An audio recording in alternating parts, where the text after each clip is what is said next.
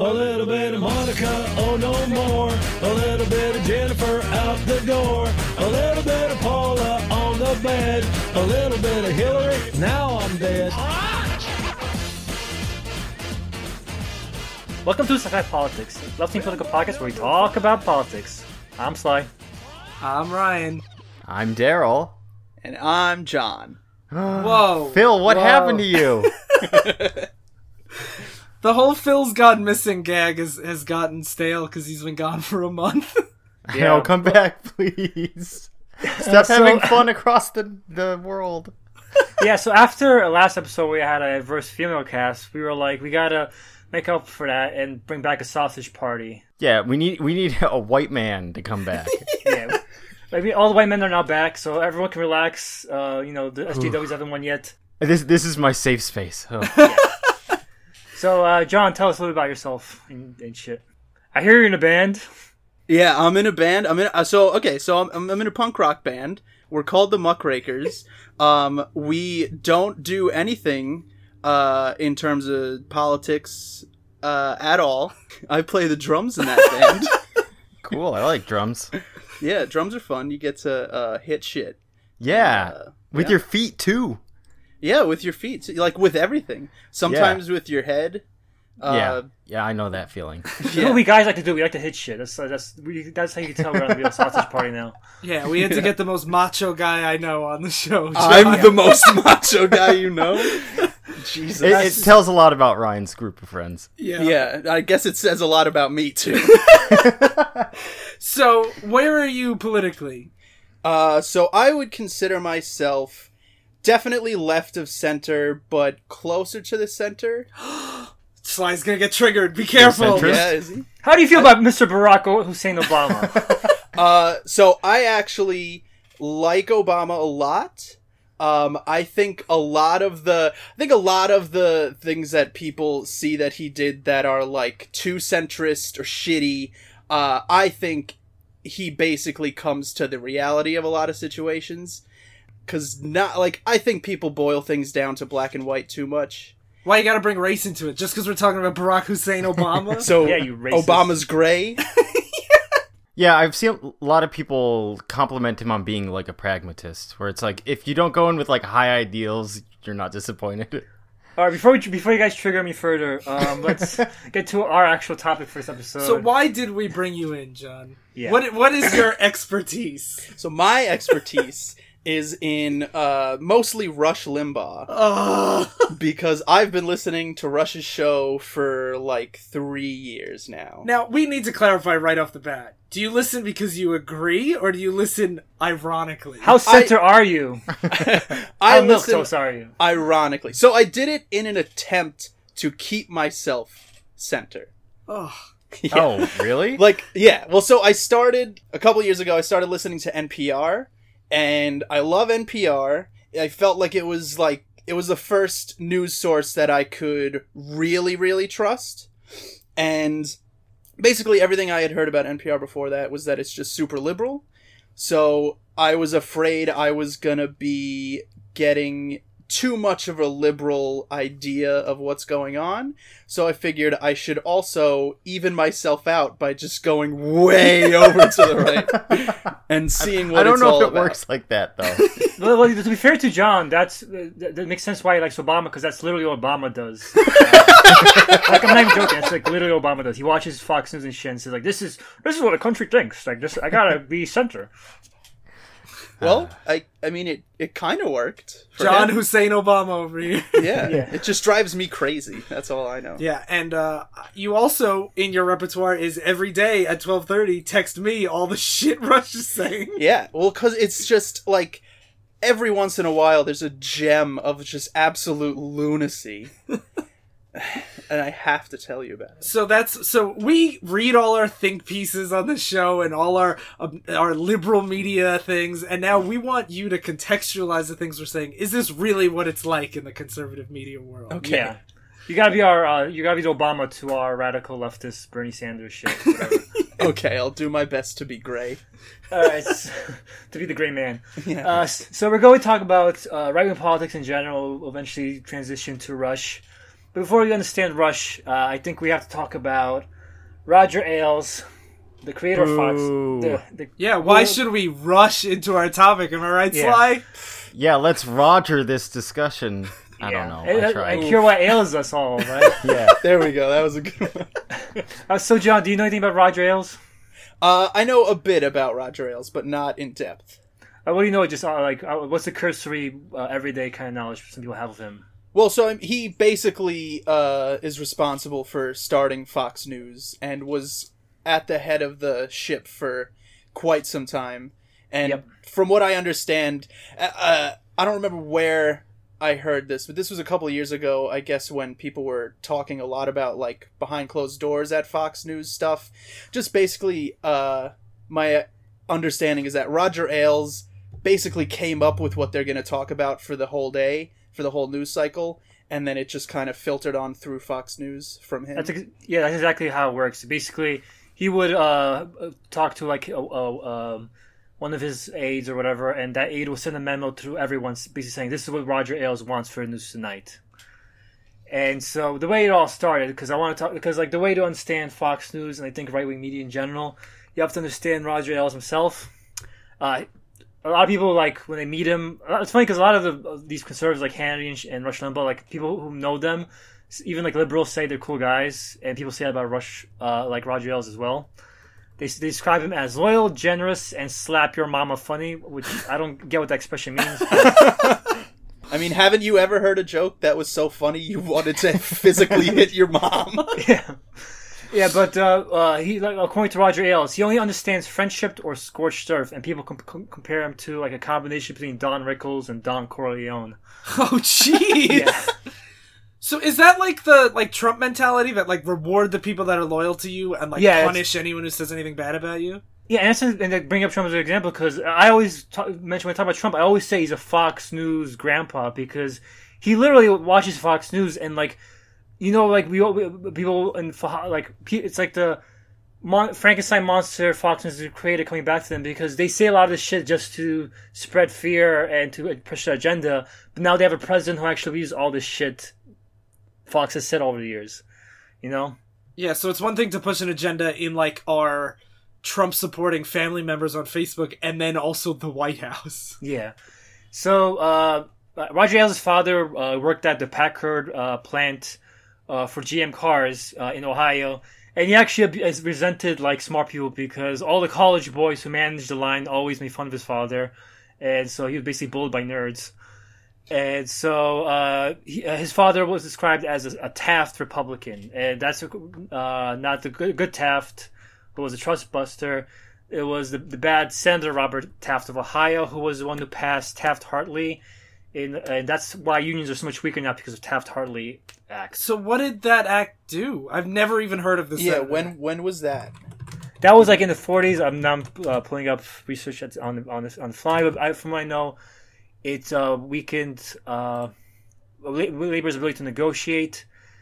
Uh, let's see, labor leaders called the slave labor bill. Uh, That's, I think that says a lot. yeah. Uh, from what I know, it basically gave more uh, uh, improve, improves limits on labor's ability to strike, and prohibiting radicals from uh, entering positions of leadership.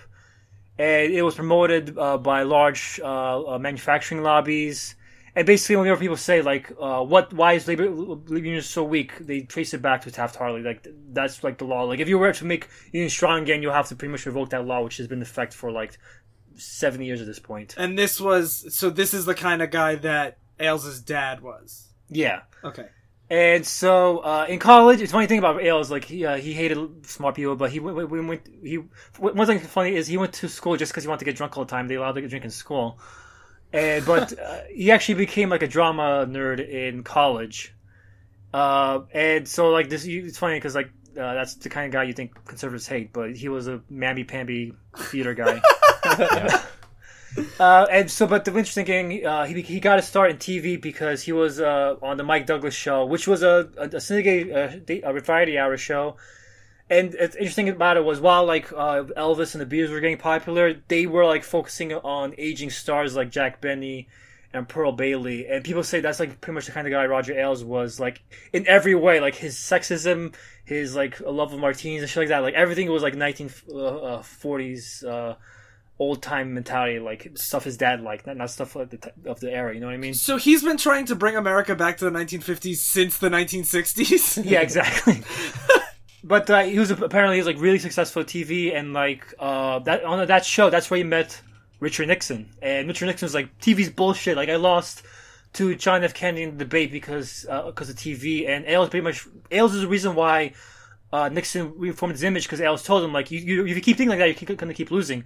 You got to reform your image, try to make yourself more of a TV kind of guy, and you got to make improve your image on TV. That's so fascinating because if the listeners don't know, the 1960 debate between Kennedy and Nixon, like everyone that listened to it on the radio said that Nixon won, like Yeah. easily, and everyone who watched it on TV said that like Kennedy won by far, and that's like the beginning of modern politics for a Yeah. lot of people, myself included, where like that's when it, you realize that you needed an image to be Yeah. the president.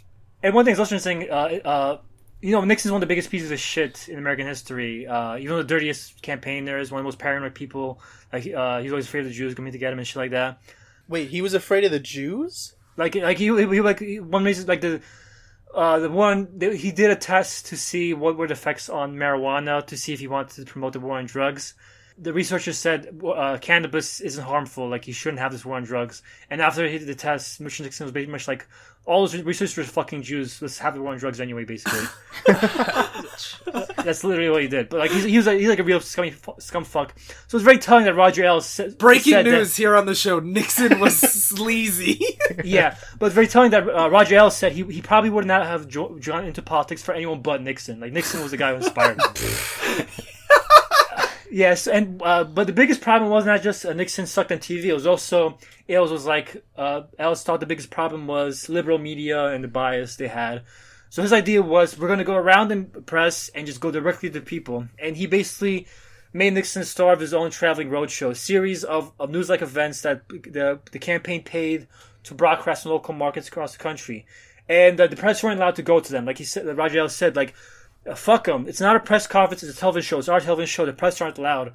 And he basically, it's funny because he basically created the modern, like debates and shit where all they do is have uh, a bunch of partisans, like a, basically, basically being an applause machine, and they feed uh, questions to the, the people in the debate, and they have like basically answers that feed into their talking points. And that Ailes pretty much created out of Nixon, and that kind of became Was our there system. like was there applause back in the old like '60s debates and stuff? Like, was were audiences applause for every talking point? I assume there was applauses, but uh, but Ailes said when he was making this roadshow, he wanted to make the audience just be an applause machine for Nixon, basically, and to just uh, feed him uh, things that make him look good. and was this during Nixon's '68 campaign? Yeah, this is when the the campaign he won, whichever one that was. Yeah, that was '68. Yeah. So after uh, Nixon uh, was elected, the funny thing is Ailes actually got fired because he kept bragging like I'm the guy who got Nixon ele- elected, and Nixon's a piece of shit. So he's like, "Fuck you, you didn't. Fuck you," and he got uh, Ailes uh, kicked out. Did he keep doing the show after that, or was he president at this point? He was president at this point, so he probably uh, he probably kept some of those tactics for his re-election campaign. uh, On top of him trying to break into DNC headquarters and shit like that. But uh, the so article, it's it's basically like if Trump had fired Steve Bannon after he won instead of making him like this fucking big advisor. Exactly. Okay. So Ailes went back to theater, and he he started doing. He, one thing was weird. He did a theatrical production of Death of a Salesman, which is makes me sad because that's my favorite plays. How old was Ailes at this point? This was in the 1970s. Ailes, uh, Ailes was born in 1940. Somebody do the math for me, please. So he's like in his thirties. So he's in the 30s. Yes. Someone minus.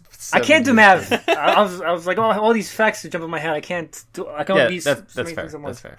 All right, so in 1974, uh, his his work on the next campaign actually got him a job at Television News Incorporated, and this is where he starts getting into what will, the kind of thing that will later be Fox News, because th- that network was created to just to be um, a right wing propaganda machine. According to people that worked there, they were like, "We quit because this is just a right wing propaganda machine." Basically, what they did was they would uh, give free uh, news clips that uh, uh, other companies can use And uh, the idea was, since they're free, companies will be like, oh, let's take it so we can save money. And basically, over time, they'll inject uh, right wing uh, slants into, into their uh, media. And their slogan was fair and balanced. Which So think- it was fair and balanced back then.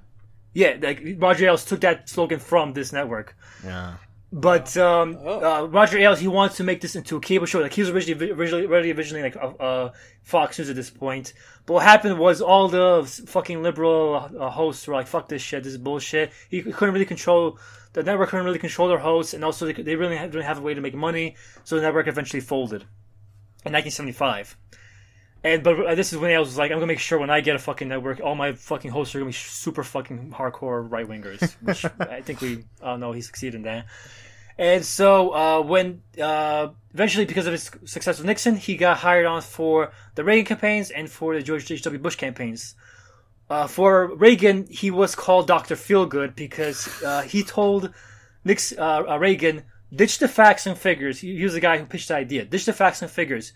You weren't elected on details. You get elected on teams.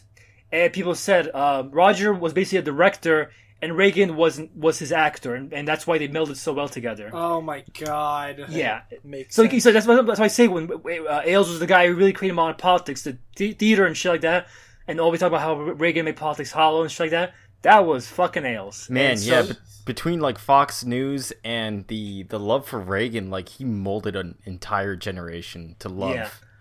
his his brand. Yeah, and he was the one that w- when uh, Reagan was uh, accused of having Alzheimer's, he basically taught Reagan to deflect and make jokes about how uh, I'm not going to use my uh, bring age into this. I don't want to take advantage of my my opponent's youth and inexperience. So he'll make like one liners for Reagan to dodge the Alzheimer's question when that started coming up during the debates and stuff. Yeah, that line is like one of Reagan's defining debate moments that Yeah. like people still talk about. Yeah, so then uh, Ailes agreed to work for Bush, even though Ailes thought Bush, George H.W. Bush, really fucking sucked. He, he was like this new uh, guy from New England. Uh, he's a very, like, he seems weak on camera. And he thought he was even worse than Nixon, but he agreed to uh, help him because uh, he's a fucking right winger and, you know, got to stick together. And also, uh, Bush was also still de- dealing with the Iran Contra scandal about uh, how the, uh, Reagan's administration sent arms to Tehran and used the profits to fund the legal war in Nicaragua. So Ailes was really not interested in, in Bush, but he did it just for sake of love and country, I guess. Yeah, if you if any listeners have more have an interest in Reagan and his scandals, we did a whole episode on it. That's earlier in this feed. Yeah. Come on, we got to build the brand just like Roger Exactly. Ailes. Well, we need to ditch all these facts and figures and just go with uh, themes. Yeah. So the, the big thing with Bush was to dodge the Iran Contra scandal. He uh, scheduled a, a debate with Dan Rather and said, "I want to make it live, so that way it'll be more like a, a fight night kind of thing." And basically, he kept telling George W. Bush, "Go for a throw, like attack Dan Rather, just attack me. Don't don't be on the defensive, just fucking attack, attack." And like there was a thing where Dan Rather walked off the, the set when his a tennis game interrupted his broadcast. You know, he's acting like a prima donna, and that kind of caught uh, Dan Rather kind of some kind of heat. So Bush just starts saying, "Oh, dude, you can't judge me on the Iran Contra, just like no one can judge you for walking off the set like a bitch during that uh, tennis game." And like you know, like when we talk about it now, like it's obvious that's like the most fucking false equivalency bullshit ever. But like watching Dan Rather stammer, like people thought like Bush won that debate, you know. Yeah. And like and like Ailes understood that like it doesn't matter who won like on facts. It wonders who's who matters who's stammering and who's not. You know. Well, I think we saw that a lot in the VP debate in 2016. Like, Yeah. Tim Kaine had so many more details and facts, and Mike Pence just lied the whole time. But everybody walked away saying Pence wiped the floor with him. well, yeah. exactly. How can you not say that he won when he looks so handsome? yeah. So Right. charming. Ooh. Mike And the mo- Pence. you better not get me alone with you in a room. He can't. Mother won't allow it. Oh yeah. so the move that really made uh, Ailes uh, famous was uh, against Dukakis. Uh, people called the Willie uh, the Willie Horton uh, thing because uh, Willie Horton was a convicted killer that that escaped from prison and murdered a couple. He raped the uh, woman and killed a man. And Michael Dukakis was the governor of Massachusetts, the state that Willie Horton fled from. And basically, uh, Ailes used it to be to frame it as um, Dukakis is weak on, on, on, on criminals. He's creating a revolving door for criminal scum. He cares more about reform than punishing these criminal scum, and uh, that he really hammered him on that. And, and not only that, after uh, he won that he won that election against Dukakis, he uh, started using his other Democrats. and that worked until he tried to get Giuliani elected mayor in 1989. And Giuliani's opponent basically just focused on Ailes, saying, "Look at this fucking mudslinger. He fucking used the Willie Horton shit."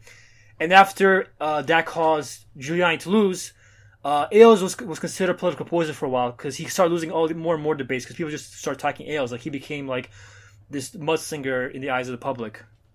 So he left politics for a while. He created the Maury Povich show, which is fucking weird.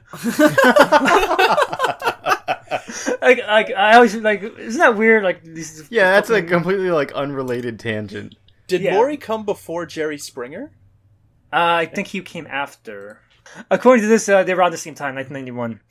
Uh, he did, he did, like, he was out of politics officially, but he did play behind the scenes. What he did was, uh, when Bill Clinton was being elected, uh, he tried to, he encouraged uh, Bush, uh, campaign manager to spin a story about Clinton going to Moscow on a graduate trip, and basically he started, he recommended that guy to pin, paint Bill Clinton has basically the Manchurian candidate. Like he went to Moscow and got indoctrinated. Now he's going to be a fucking pro Moscow candidate. So he's been running this Clinton's ties to Russia story for like 25 years. Yeah. And so he also helped kill uh, Hillary Care because uh, basically tobacco giants came to him saying uh 'cause he was very friends with Rush at this point, and he got Rush his own t- uh, late night talk show at this point. And uh, him and Rush are best friends, so we're gonna talk about Rush. But Funny Rush, you should say that. Rush Yeah. says that he only met Ailes a few times. really? Yeah. Because according to the article, he uh, he he called uh, Ailes a father figure, and maybe after what, what was he calls he call him that? Uh, does he say that now after the, the fallout from Ailes' sex scandals, or was Yeah. that always his?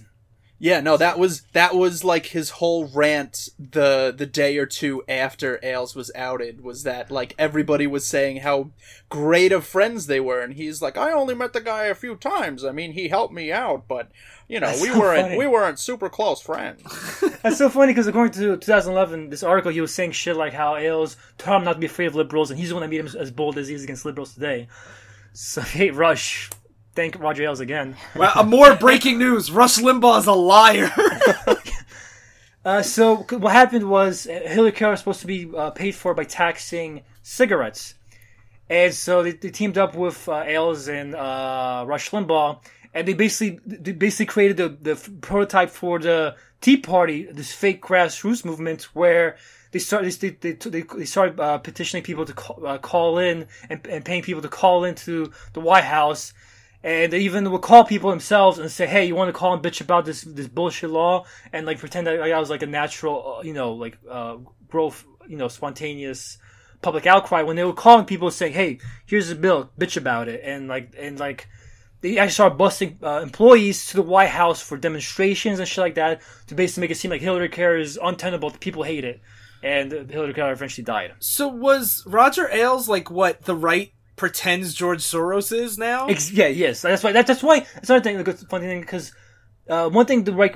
If you ever hear a right right wing talking point, remember that a right wing love to project anything they complain about Democrats doing. They're always doing themselves. Like keep that always in the back of your head. Literally everything is tit for tat. When when something happens, no, we're not we're not that, you're that. We didn't exactly. do that. You did that. Yep.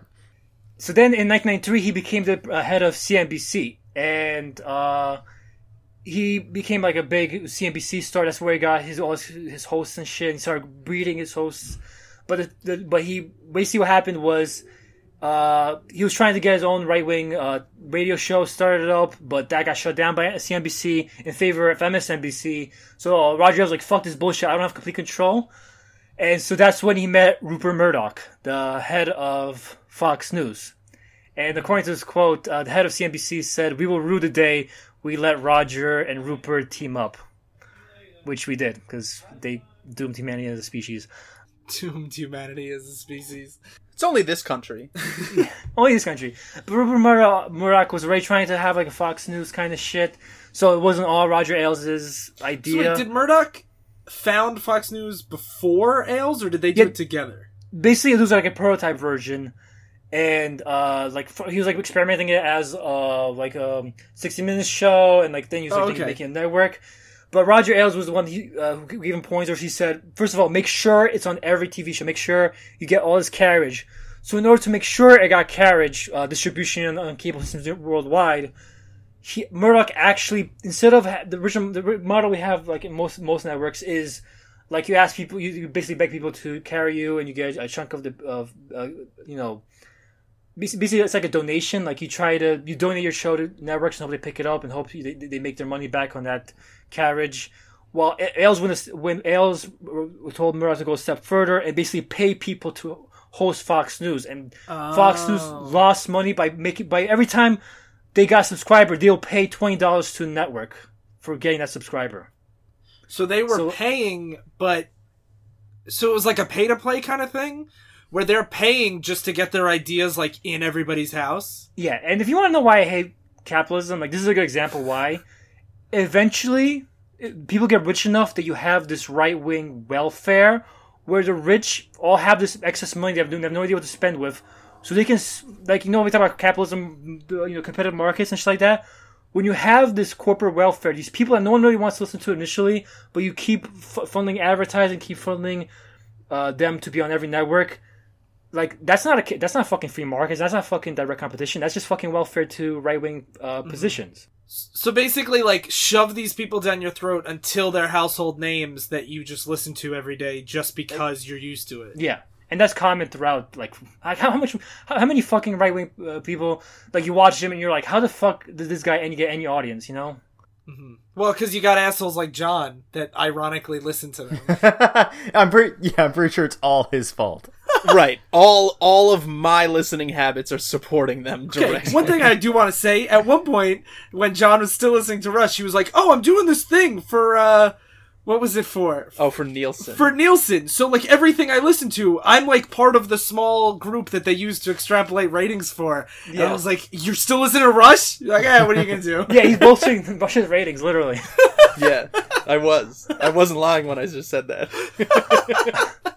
Another thing that uh, Ailes did was also uh, he created a litmus litmus test for Fox News hosts. News hosts. Like he would, if a person worked on a liberal news network, he would, he would come to them and say, "Why are you liberal, you piece of shit? Fuck you!" Like he'll basically like be aggressive and like demand they defend themselves, like McCarthy esque kind of shit. And like if they work for CBS, he, he would call the communist broadcast system And, like, "Why are you working for them, you pieces of shit?" And if they were a woman, he would have to be able to sexually harass them. Oh yeah, yeah. That's that's that's the one thing. That this thing that ultimately uh, tore him down. Like his, he would chase women around with his pants down, trying to get them to have sex with him. Literally. Yeah, it's pretty gross. Yeah. And one, another thing, uh, he was also a paranoid fuck. Uh, and he had like, No, the head of Fox News was paranoid. yeah.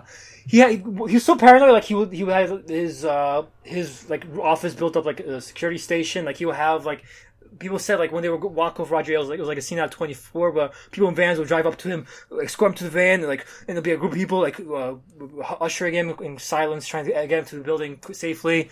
He also like his office, like he tried to make sure it was built safely because he was sure the gays were coming to kill him. Like the guy who built his office said, "They'll be down there protesting those gays." Like, he thought the gays were coming to kill him.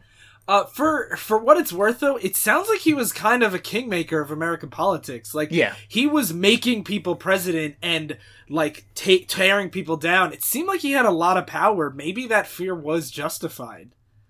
Maybe not from the gays, but like in general. like he was afraid of like like one time a Muslim guy not like I don't know if he's a Muslim he's like a brown skin guy showed up on his set and it was like a janitor and Roger Ailes shut down like a, a security lockdown like everyone went to the rooms like it's a brown person on, on the floor everyone run to the rooms like he was so afraid of like brown people and gays and all these people and he ended up dying by falling on the and bumping his head and dying in the hospital later on it's just funny but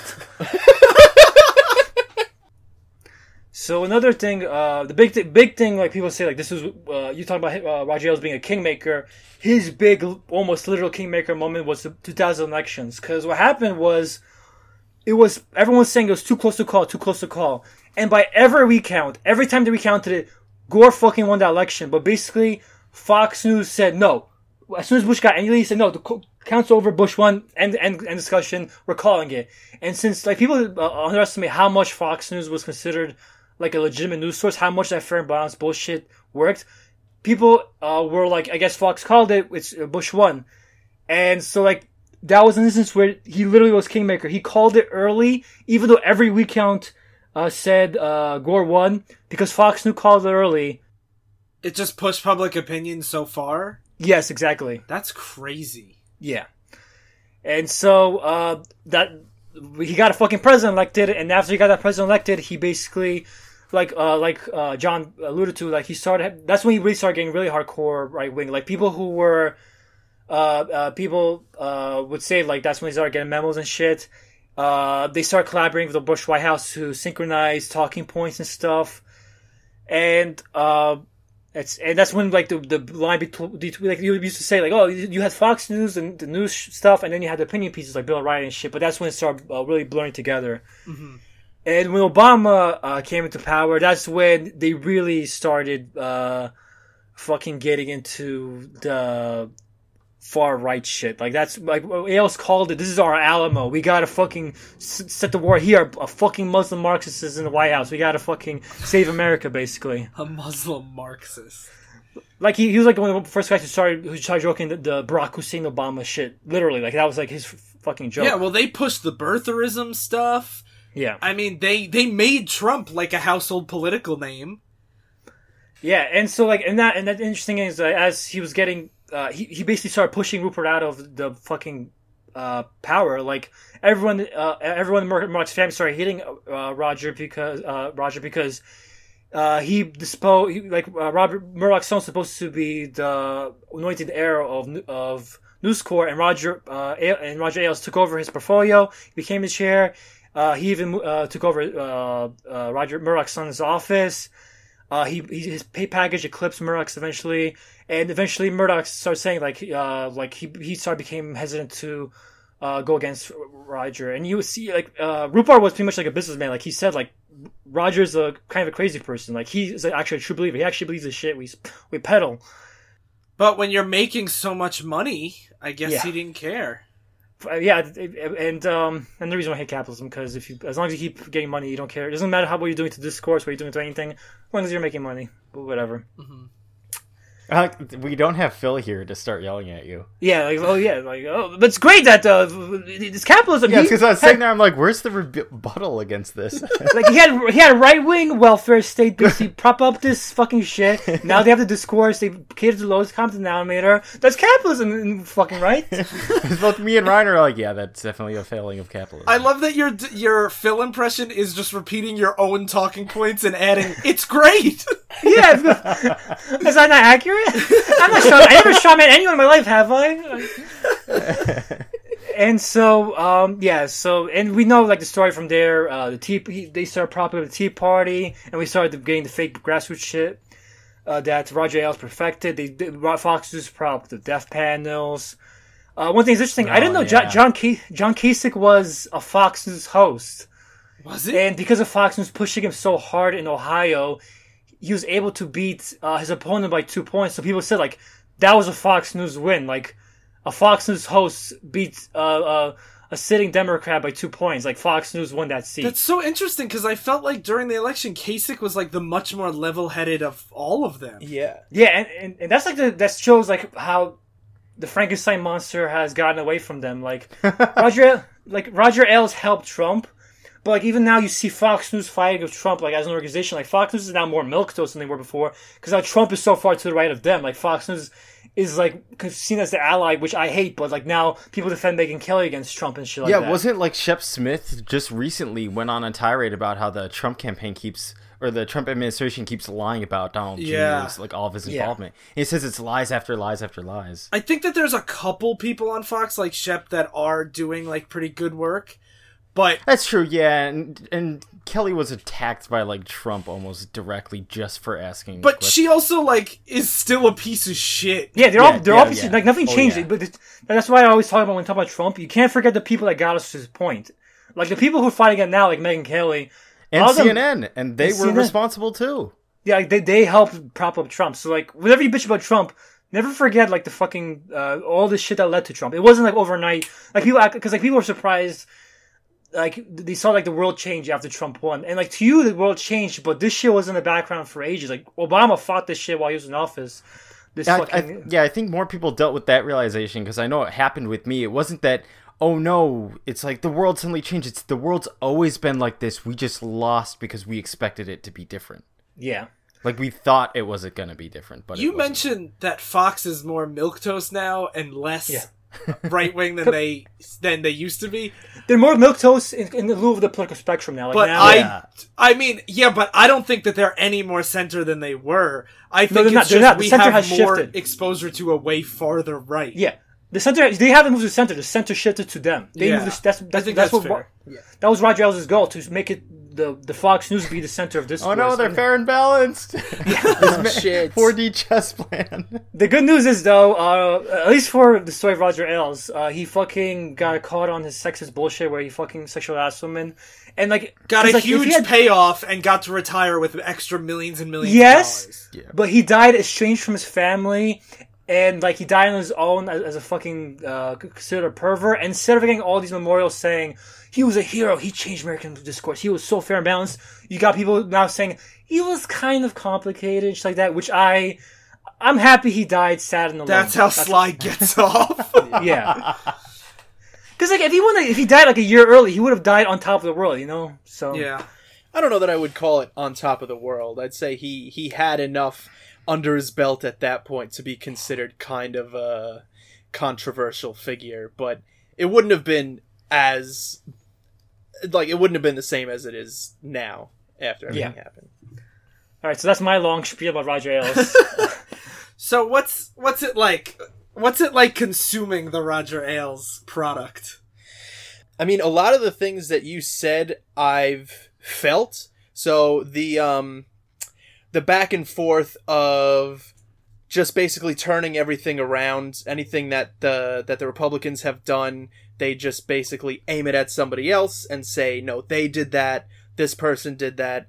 Basically, anytime there's any type of scandal or ba- anything that's just negative in any light at all, it just gets there's always something that they can equate it to or try to equate it to that Yeah. the Democrats did or that the liberals did. Or now, especially, they can just say the media's lying. It's just fake news. Like you even see this down with uh, alt-righters where they're like, "We're not sexist. The people calling us sexist are the sexists." yeah, you're the real racist. You're bringing up race Yeah, all the time. yeah. Black people are the real racists in this country. Jeez. Like remember Obama? Remember they, they keep trying to push that Obama. Uh, everything was fine, so Obama came along and started talking about race, and now everyone's divided all of a sudden. Yeah. I've heard that a lot from even usually level-headed people that like Obama was so divisive. Yeah. I think the thing is really though, just nobody thought about it until it was in their face. By and now nobody- they feel like he's he was the one who brought it up when it was always there. They just weren't exposed. to By it. Yeah, well, it nobody, was we never a problem middle before. class white people. Yeah. like it's not like nobody felt racial strife. yeah. So tell us about uh, Rush and how uh, he grew out of this Roger Ailes machine and shit. Because I feel like Rush is farther right. Rush is Yes. definitely farther right. So so I've always felt that Rush is more of the social wing of this whole right wing conservative media. So Rush Rush's whole point is it was originally just attacking the Democrats because the Democrats are evil, the Democrats are coming out to get us, the Democrats have a bunch of hidden agendas and they want to destroy America. And now it's just totally formed into liberalism as a whole. So, where he'll still talk about like the current events and do the usual conservative uh, deflecting and things like that. But then he'll also go into more social stuff. So he'll talk about, he loves to talk about millennials a lot now. Especially Oh, since, yeah. like, I feel like that is a safe topic for him to avoid anything that they don't have talking points for for the day. And he can basically just tie that into how liberalism is destroying America, it's destroying our children. Our children don't know anything, so they're all they all just think that they're liberals and they want everything for free and they're lazy pajama boys. They all live at home. Does he actually call them pajama boys? He actually calls them pajama boys. He would he would consider us pajama boys. even though even though we live in a house on our own together, he would still consider us pajama boys. I actually me, am wearing 'cause I live in pajamas right now. He's fucking right. No. yeah, exactly. So am I. he knows us. I'm in my work clothes. Yeah, but so Gee, like, You're a real man. he he'll he'll take stuff like that and then he'll he'll tie that into into other aspects of liberalism. So he'll he'll start on millennials and then he'll work into millennial men versus millennial women. Beta And- cucks. Yes, how how men these days uh just don't know how to be men. Um, and they, they let they let women run all over them, and they're just totally consumed with the lies of feminism. Um, and so so actually today he had a caller call in, which he he'll take maybe three callers over the course of his whole show. Uh, And how long is his show? So his show is three hours. Oh my Yeah. god. Yeah, so he takes about a caller an hour, and he pretends like he's so rushed that he he's he can barely So take rushed? these callers. Yeah, that he can barely take these callers. Um, but he's just rambling the entire show. like there's no there's nothing really that he needs to get out. Unlike Sly, who always keeps everything very concise. Right. Yeah. I, I tried listening to his show like one time, and it was Me too. He does ramble. You are correct about that. I, I listened to it when I was on a road trip. Uh, I like I rather listen to like the silence of my car driving for five hours than that shit.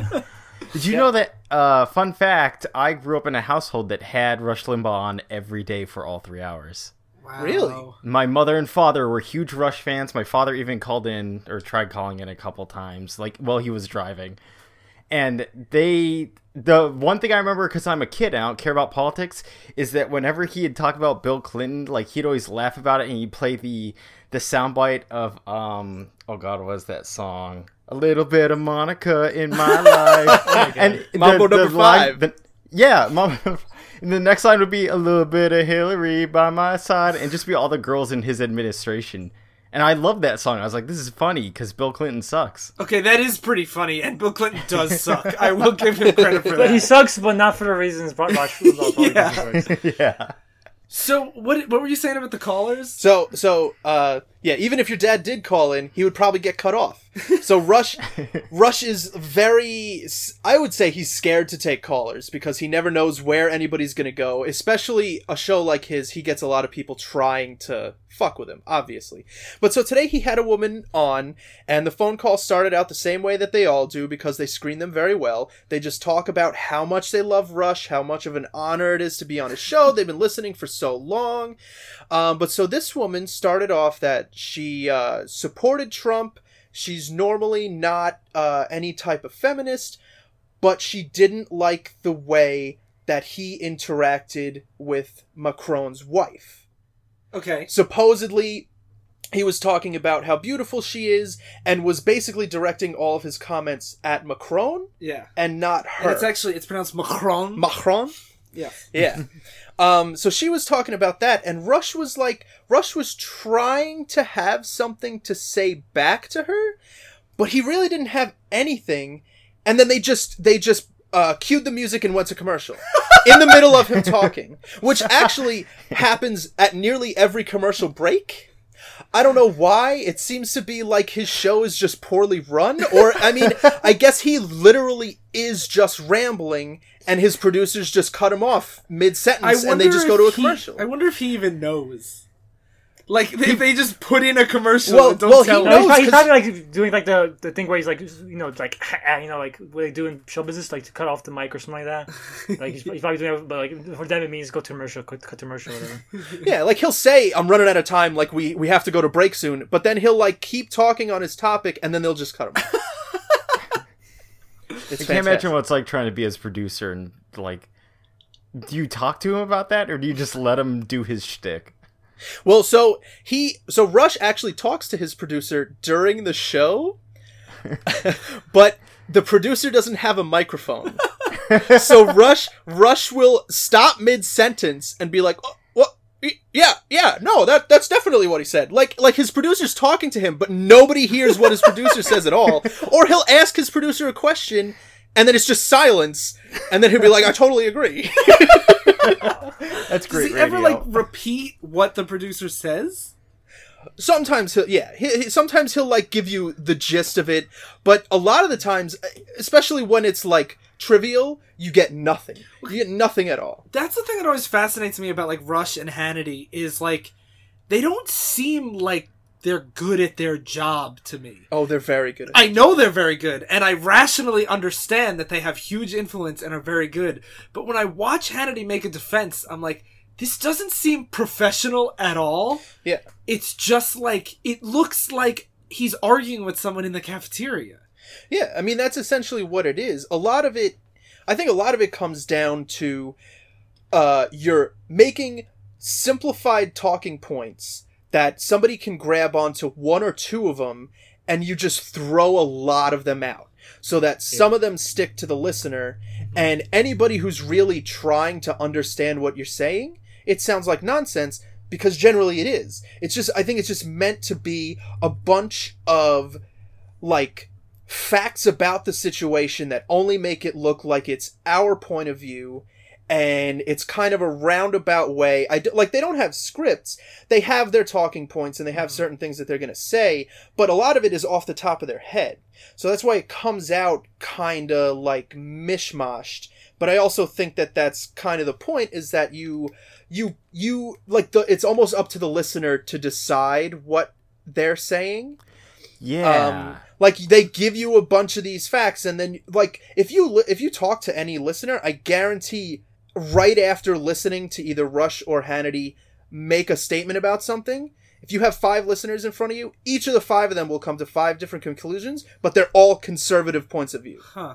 like Yeah. it, it's sort of like one of the first echo chamber kind of things where you're you're not even being presented with arguments against it it's just you're you're getting a lot of noise and the signal out of that noise is your own view back at you It's what's why like the candidates who people c- accuse of being like a hollow, empty suit, like sometimes get traction because people can just project their Yeah. thoughts on that person. Well, look at "Make America Great Again." That doesn't mean anything. Right. Yeah, like- he never talks about what he wants to go back to, what he means by great. It's just the listener and the voter just says, "Oh well, I want jobs, or I want to end PC culture, or like whatever era they want to go back to. That's what they're. That's how they take it."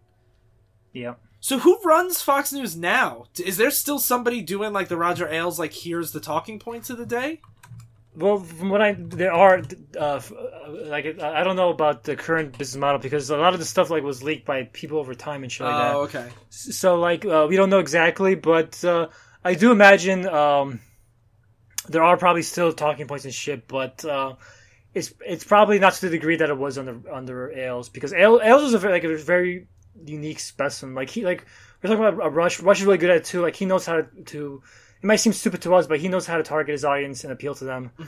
One thing that's interesting about uh, Ailes, sorry to get, go back to him, but uh, I find interesting that I, should, I want to mention he never actually when you watch Fox News in the background, and you always watch it with the sound off, because uh, he didn't care what they were actually saying a lot of times. He just cared how it looked because he knew it was all about image. Like if it looks, if it had nice graphics, if it had sexy hosts, and if you notice, like all the hosts, blonde women yeah, if you all, all the hosts had they were sexy, they had short skirts, they had their legs showing, they all looked blonde. They all they had the same type, and you could tell that was Roger's type because he later on harassed a lot of them. so like, so like you, that's how like Roger Ailes, like Roger Ailes was looking for people who looked uh, pretty on camera and like they had graphics that looked pretty, but it, they could be saying complete garbage. Right. They definitely I mean they definitely still have talking points. I like that you mentioned that all the talking points came down from Roger Ailes. Because even so I like from the perspective of Rush versus Hannity versus Fox News, Hannity and Fox News were always super in tandem. And then Rush would often have the same talking points as everyone. And I always like wondered if they did have some network of disseminating talking points among themselves because I mean to set up a full show with as many different topics to talk about and they all had the same talking points even like specifically between rush and the rest of the conservative media.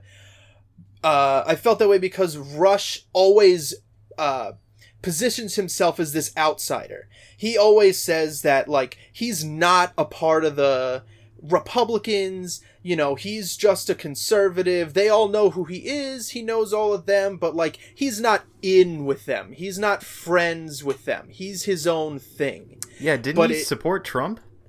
yeah, he did. Yeah. And he still Yeah. does. He defends Trump every day with the same talking points that everyone else does. So I mean, he there's definitely some type of connection that's there that he doesn't want people to see because he doesn't want to seem as part of the media that he likes to bash every day. That's why I say that's that's why I say uh, uh Ale like they might have some like talking points now, but it's probably nothing compared to Ailes because Russia is like Ailes and uh, he knows his audience, he knows where the winds are blowing, and he always caters towards that. And I think Rush better than Fox News catered towards the Trump crowd, and that's why when he saw that the shift was coming towards Trump, Rush uh, was smart enough to jump on it, and Fox tried to, but they they kept like they said like in interviews like they don't really, they don't want to have a war with Trump, but like it, basically they kept inadvertently pissing him off, you know. So like I think like that, that's why having somebody like people like having certain individuals like Rush and Ailes in charge is so different because they're better at testing the waters for political ideals. What is it like hearing them defend these things that, from our point of view, are like make no sense to defend? Like all these Russia allegations and stuff that the White House and the people involved haven't given us a sensical, innocent story. How do they? How do they defend it? Well, so anything anything that would put doubt in the in the mind of the listener on in terms of like uh, if the if the right wing did something wrong, that's totally left out of the conversation entirely. They'll only they're very good at how they focus. They'll focus on a number of facts. They'll give you factual information. Only the factual information that will support however they're trying to spin it like just saying like um like they had this meeting but it was it only lasted 20 minutes. Uh they didn't get any information out of it. You know they'll give you things that you can't as a listener disprove. And a lot of the times they'll give you one type of one like qualifying bit of information that is false but totally puts everything that they've said now as the truth. So they'll give you like one bit of information that makes it seem like, oh, then definitely the media is lying because if that's true, then this can't be true. But oftentimes that bit of like qualifying information is the one like real lie that they're giving you and then everything else technically is true. Because like I've seen Hannity defending the Don Jr. meeting with the Russians recently as it was exactly what you said. It was only twenty minutes long. It wasn't part of the campaign. It would blah all these things that were true, and then he ends with and collusion's not a crime. Yeah, I was gonna bring up collusion's not a crime is their big thing that they. But it They is. talk about. but if you th- if so first they disprove that it's collusion and then they say even if it was it wouldn't matter so what to cast the doubt where like even their talking point is bullshit Yeah, and it, and it also comes down to confusion. So, okay, confusion collusion whatever kellyanne conway said right, Delusion. so illusion delusion right, so it's they'll say the right wing totally not collusion. There's totally nothing there. Then they'll come to the center of the argument. Collusion's not even a crime. And then they'll finish off the argument with saying that the Democrats colluded and they need to be tried. They need, Oh, yeah, you spin it back to Hillary. Right, you spin it back. It's it's a they like so it's all not the, a crime but democrats should go to jail for it Right. So everything like they take all of these different tactics and they roll it all into one. So it's it's confusing. Um it's it's Confusion, hypocritical. yeah. It's hypocritical. Um and it, it makes the listener so any listener that's really paying attention essentially i think the goal is to make that listener come to the conclusion that everything is horseshit, like everyone is bad. So just believe what you want. Just believe what you want, which oftentimes if it's just oh they should both go to jail, then like what is this person really advocating for? Who are they going to jump behind? Probably no one because they just think all of the media is corrupt. They can't trust any of the media and they can't trust any of the government, which works in their favor anyway. Because if you're trying to support a administration that wants to destroy the government and shrink it down, shrink it down, sending the message everyone is bad helps further your agenda. Right. Yeah. If the more people that you get confused and thinking that everything is just shitty, the less people you have paying attention. And the more confused you are, the easier it is to fearmonger them. That that's. Yeah. I feel like I brought this up earlier, but that's just like the crazy thing about the Republican Party nowadays. As long as they prove that politics is horseshit, they win. Yeah, Because they want people to be like, I hate politics. I want to vote for someone that hates politics too. Yeah. Right. And then if your platform is hating politics and Chris hating Christie. the media, Yeah. then sure, okay, I'll vote for them because, you know, they they're on my side that everything is bullshit. Yeah, when they're like, I'm bullshit too. right. that's, that's why Republicans always win any kind of fight because the status quo always favors. First of all, to be conservative, status quo favors them. Favors them even more because their argument is that the government doesn't work. So when they make the government not work, they just win. Yeah. Right. Even when it comes down to stuff like uh, healthcare, where they haven't done anything on the healthcare, but they're like, uh, it's Democrats across the aisle, or, you know, this is actually difficult, or Obamacare just sucks. Guys.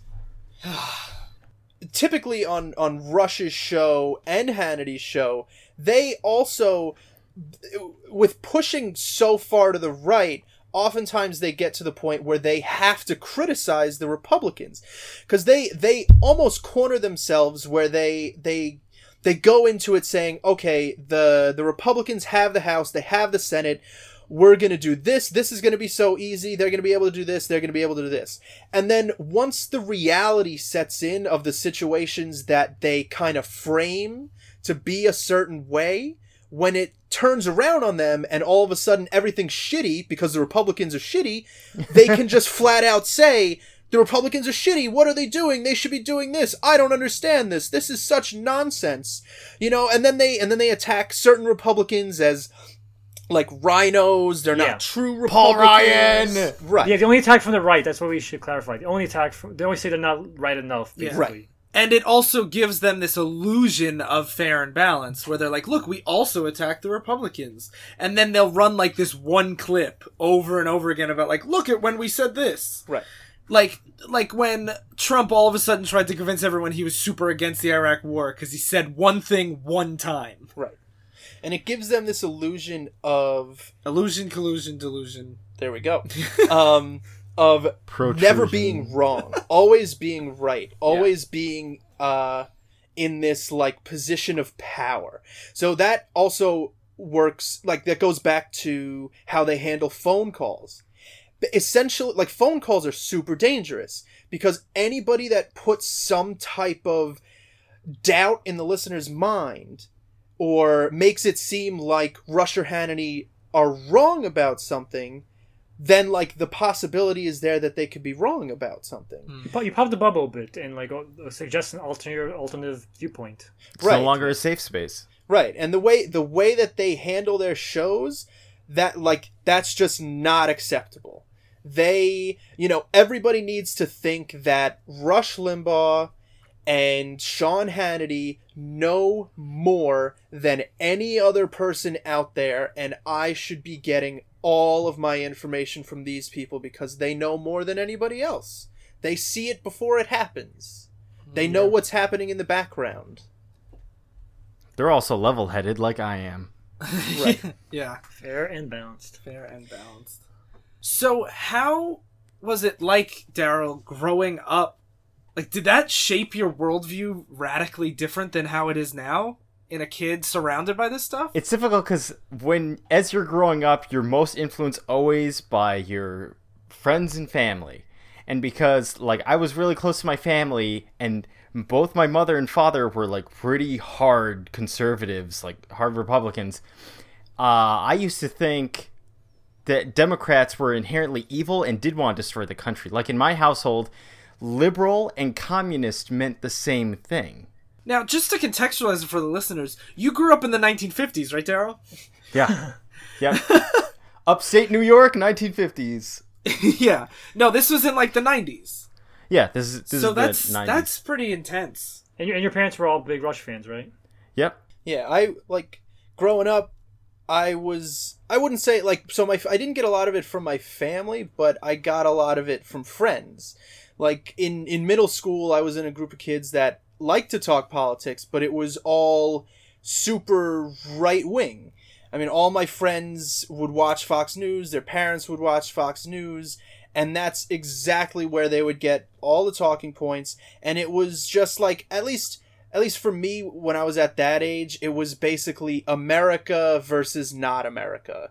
And being conservative was being American. You stood for America and anything else you wanted, you know, you wanted to everybody to buy Japanese cars and not support the United States. Like Conservatism stupid is- garbage like that. Conservatism is still kind of that, though. No, yeah, it definitely is. But Yep. so what I'm just saying, like as a kid, it seems like like a no brainer. Like obviously, I'm I'm patriotic. I'm for the United States. These are the things that I should be believing in, and it just it doesn't leave room for anything else. It's almost like laissez-faire capitalism and nationalism appeal to less developed minds. So, uh, uh, so John, does that mean all your friends became like college Republicans and they're all massive dorks? Uh, they are still Republicans, and they like to complain about village ordinances that say that you have to get permission to cut down a tree, and they want to go to town hall and like fight it tooth and nail because they're taking away their rights. So oh definitely man, so they're like libertarians. Yeah, so people, so people always always Yeah. talk about bad influences when you're growing up. Like no one ever talks about the fucking college Republicans, you know, like seducing kids and like luring them into their dark, uh, questionable thoughts. 'Cause the- Sly, where did the college Republican touch you? I feel like there's not a lot of college Republicans. There aren't. That's why they're even scarier. Like it's like if, when you find a predator in a nice neighborhood. So Just to just to bounce off of what your joke about uh Predators. The no not not predators what ryan said before about uh impressionable minds and the people who listen to conservative media i i always feel like i get a sense of who's listening to these shows based on the advertising so like rush rush's advertising is basically aimed at old people almost entirely colon cleanse, diaper, shit like that. Viagra. Yeah. It's a it's a lot of erectile stuff. Whenever my mother watches the news on television, there's just like every commercial break will have a erectile dysfunction commercial. Yeah, it's like it's diet pills, all types of things Health like insurance. that. Right. And then only old people need health insurance. only old people need health insurance. And then Hannity is a little bit more um like predatorial about it almost. So the way that he goes at it, like think about if you have elderly listeners that are kind of tuning in, tuning out, he will go directly from speaking straight into a commercial. No breath, no nothing. He'll be in the middle of a talking point and he'll say, he'll finish his talking point. He'll just say, I, j- I just want to remind you, it's summertime now. Uh, so it's time to start thinking about losing that 20, 30 pounds that you've been holding on there. I know I've been talking to you about this diet plan. And like seamless, just right into it. And then half of his commercials, he himself uh, records. So it's all coming directly from him. Uh, so it's like it's sometimes it's hard to tell where the show ends and where the ads begin. Yeah, it's tying in the brand with the um with the personality. Another benefit Right. of capitalism.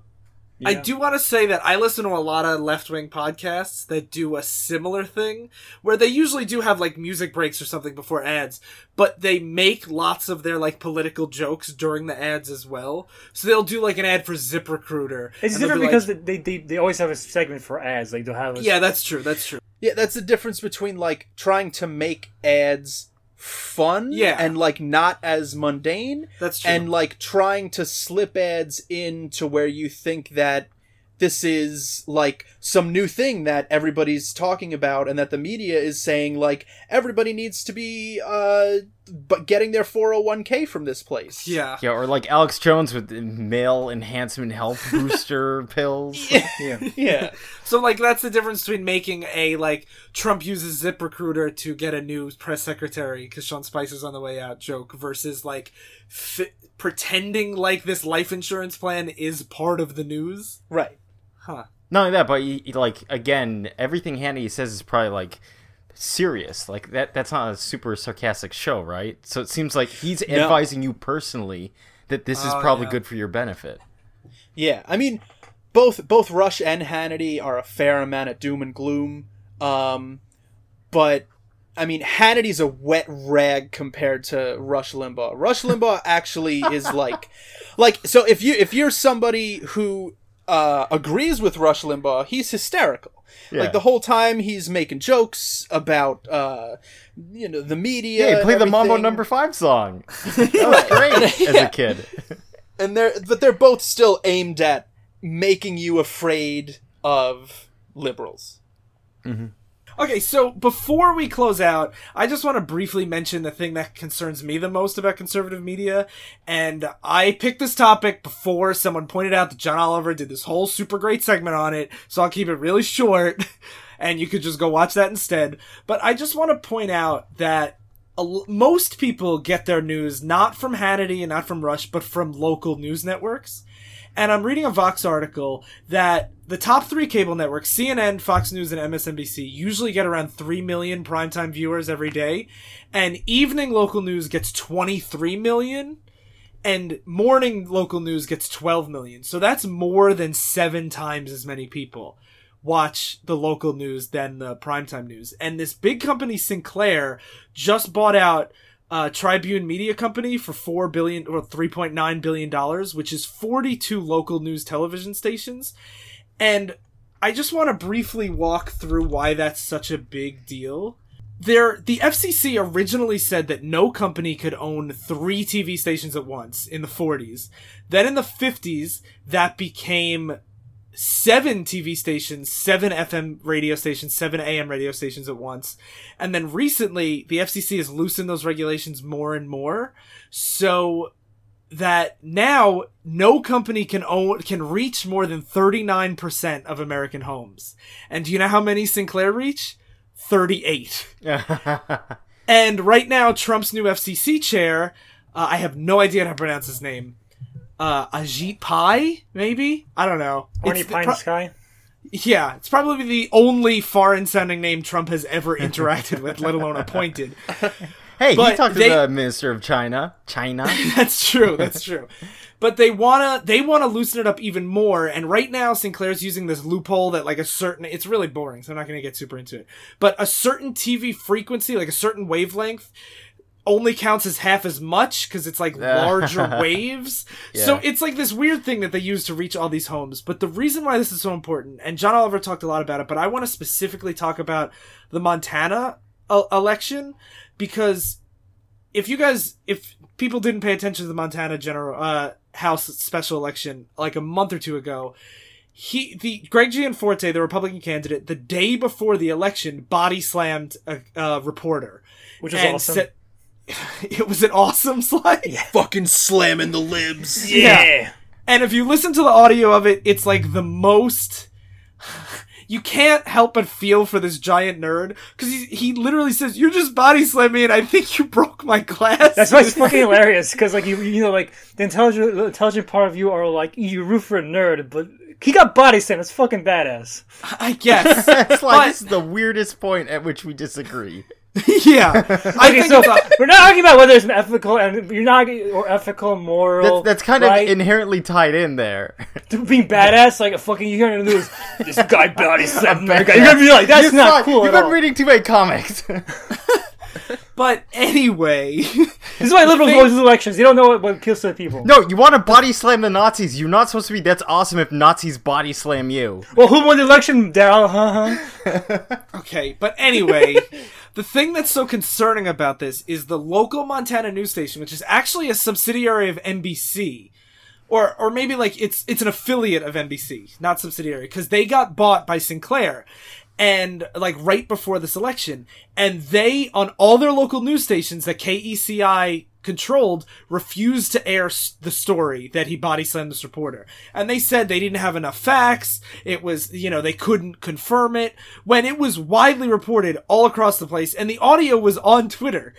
And they refused to report it. So people that only watch the local news, usually like older people and more conservative people, they didn't know about this body slam thing until after they voted, even though it happened the day before.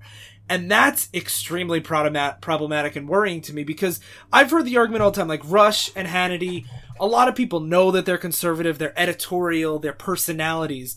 But when you have local news that, and most people that watch local news, like I watch local news sometimes, and it just seems boring by the numbers just this is what happened here's like there was a shooting here here's some human interest story here's a fluff piece and like here's just an update. And it usually doesn't seem polarizing or editorially driven at all but having them just refuse to mention something so important as the house republican candidate ass- assaulting a reporter the day before the election and he won he won and settled out of court because he pled guilty for the assault. Like that's horrifying to me. And just it's more than just the like the Roger Ailes legacy to me isn't just the Hannitys and the Rushes, it's the acceptance that you can have polarized news. Yeah, and also about the local news point. Like, also that's why news and politics, uh, news and politics, money and politics is uh like you're able to duck it in like uh, presidential elections because there's so much free media around. In a local election, what you see on the news is like all the information you're not going to get in a lot of Yep. cases. So Yeah. that's that's you, you completely control the narrative. especially if you're out in the middle of nowhere and it's like those people don't your local election the uh, representatives don't put up like good accurate websites so it's like you either gotta wait for a flyer or you go see them in yourself in person or you watch the news And where do you find out where those town halls and stuff are? From your local news station or your local newspaper. yeah Yeah. So yeah, everything's terrible. We're all gonna die. That's our mo- already model of uh, satiric politics. Everything's said we're all gonna die. Yeah, buy t-shirts. classic uh, store oops this week. episode I think the the the line of mine. I try to always be the optimist and like the You've been sweetheart failing, of Bri- the Brian. You're not, podcast. you're not living I know. up to your end of your contract. I know, but the line of mine in our show that got the most traction was "I don't care what kills me as long as it's soon." Uh, before So- we wrap up, I want to bring up that I think everybody, and especially our listeners, should probably watch um, Nobody Speak, which is the documentary on the um, Terry Bollea v. Gawker case, where it's Hulk Hogan sued Gawker, and it's basically about can billionaires influence, like when they're fighting back against the media, like how do they win? And it, it takes a look at uh, two examples of where billionaires went in and took over media corporations. what is it called? It's uh Nobody Speak. It's on I've Netflix. never heard of that. That I- sounds fascinating. I haven't heard, I haven't heard, I haven't watched this, but I am going to watch it because I, I actually know a lot of the details behind the Gawker shit, and it's very Yeah, with Peter Sly's a huge Hulk Hogan fan. yeah. Uh, He you, was you're the one that got, you're the one that super had the fucking the Hulk Hogan theme on the fucking uh, Device Issues episode, Ryan. That was actually oh on the Divisive Issues episode that I used the Hulk Hogan theme. That was John's recommendation. yeah, Hulkster, man. We're we're all big Hulk Hogan fans. Yeah, and then you watch that and you're like, oh, this is kind of this is it's weird. it's, it's a very interesting documentary, especially if you're interested in uh, capitalism ruining free speech. Yeah. It's not everyone but Phil. Great. Feels like it enhances it. Yeah. So I can't talk about this anymore before I kill myself. So let's stop. All right, so uh, let's do. Okay, so. I just want to give a quick plug to the Comrade Radio Network. Uh, I was just on an episode on the Comrade feed a week or two ago about summertime memories. You know what it was like being a kid who didn't have to listen to Rush Limbaugh, and you know like a fun story from when I was ten. And there's a bunch of other people on the network on it, and it was a lot of fun. And you should all check it out. And is there anything else I should plug? Oh, we also Daryl, Sly, I, and a couple other players started a D&D YouTube channel. We live stream on Twitch. If you want to follow me on Twitch, Stupid Kid Lives On. And on YouTube, we're Game Man's Honor. And we're put, we're streaming it, I think every Tuesday evening. So Uh, but join our Facebook group, Oops, I Talk Divisive Issues, for top of the line updates on when that stuff's going to happen. hey, John, do you have anything you want, you want to plug, like your website or anything? Uh, go listen to the Muckrakers uh, if you enjoy music, or if you don't enjoy music, because apparently our lead singer hates music. So maybe this is the type of music for you. And Yeah. if you're in the New York area, you guys are putting on a music festival soon, right? We are Munoz Stock 2017. It's going to be at uh, the Hicksville Mall, the Broadway Mall, uh, August 12th. It's going to be from 10 a.m. to 7 p.m. You should totally come because it's going to be free for the most part. That's and you'll be part of uh, divisive issues and oops history because that movie theater in that mall is where Joe Sly and I basically did the first ten preliminary episodes at the comic book movies, yelling at each other. We just yell at each other in the parking lot for hours. All right, so the, that's been Oops, I Talk Politics. I've been Phil, and I think capitalism is great. I don't. I love right wing uh, welfare.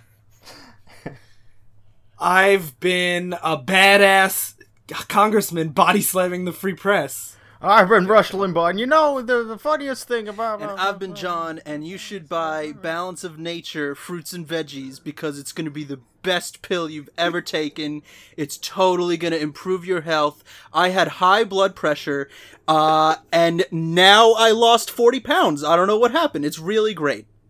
Oops, I the podcast.